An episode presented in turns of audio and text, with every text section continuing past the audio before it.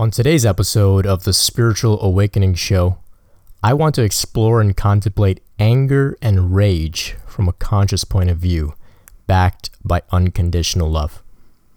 Can we experience anger in a conscious way? Is there a way to experience it without being caught up in ego? Of course. The other day, a listener had reached out to me saying that they were witness to some of their loved ones being mistreated and this made them angry. But they weren't sure whether their anger was appropriate, especially not as somebody on the spiritual path.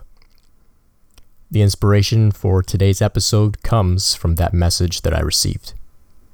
If you have a question, comment, or something you'd like me to speak on, reach out to me at info at brentspirit.com. Don't feel bad or hesitate.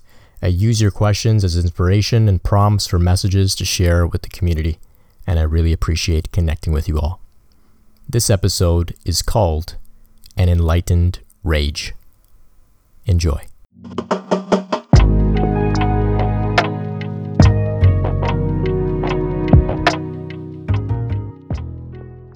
All emotions should be welcomed in your space. Anger is no exception.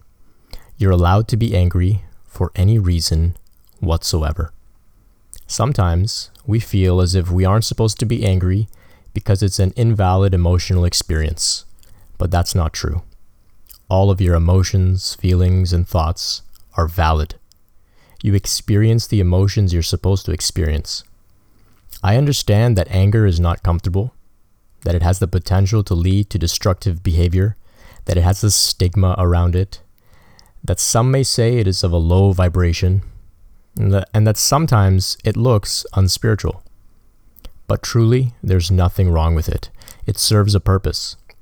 During a dangerous or violent situation, we may become angry. The associated biological responses activate our physical strength, which may be required to defend ourselves or another or to run away. By recognizing this, we honor the emotion and welcome it if it needs to arise in order to serve us. This is the key point to understand. We aren't meant to serve emotions blindly. Emotions are here to serve us. We must use them as tools with full awareness. So, even in a state of anger or rage, there can be a lot going on, and yet still, you can have full awareness or consciousness of whatever you're thinking, feeling, and experiencing.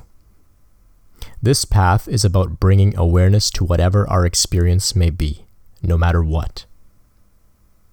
There have been great spiritual masters that have been known to have become angry at times. Jesus, one of the most unconditionally loving figures, became angry at times.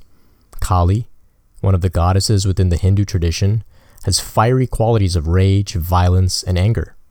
She is known to kill demons. She's fierce. You can see anger in her eyes, and yet her love is palpable and unconditional. Her anger supports her on her mission of clearing away that which no longer serves her devotees. Kali's wrath is ultimately protective. It's not meant to destroy blindly, it's meant to protect those that need it from harmful forces and injustice. Kali's rage is not egoic, selfish, or delusional. It is an enlightened rage. Can you see this?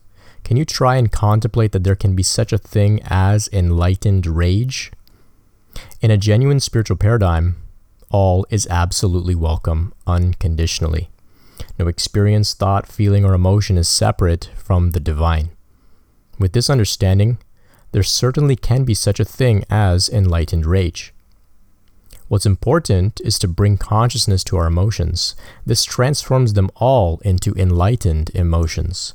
From here, we aren't pushing any of them away. We're just bringing awareness to our experience. And with awareness, we can channel our emotions in, into constructive, meaningful, healing avenues and expressions as opposed to carelessly allowing them to take over our actions. So at times, anger can be channeled in a conscious way to be used in selfless service. Consider a mother bear with her cubs. If her cubs come under any threat, she becomes very angry and will protect her babies at all costs. Would you call this anger egoic, selfish? Would you try and get the mother bear to calm down, chill out, and to let her cubs be hurt? Would you tell her that she's got a low vibration? Of course not. You would acknowledge that her reaction, no matter how angry, is valid. So, just like that, when anger arises within us, we shouldn't bottle it up or deny it. We should bring consciousness to our experience and see how we can use this emotion, which is powerful and energetic, to serve both our own healing and the healing of the collective. So, in your case, people you care about are coming under some mistreatment. Of course, you should be angry. If that didn't make you angry, then that might mean that you don't really care about them.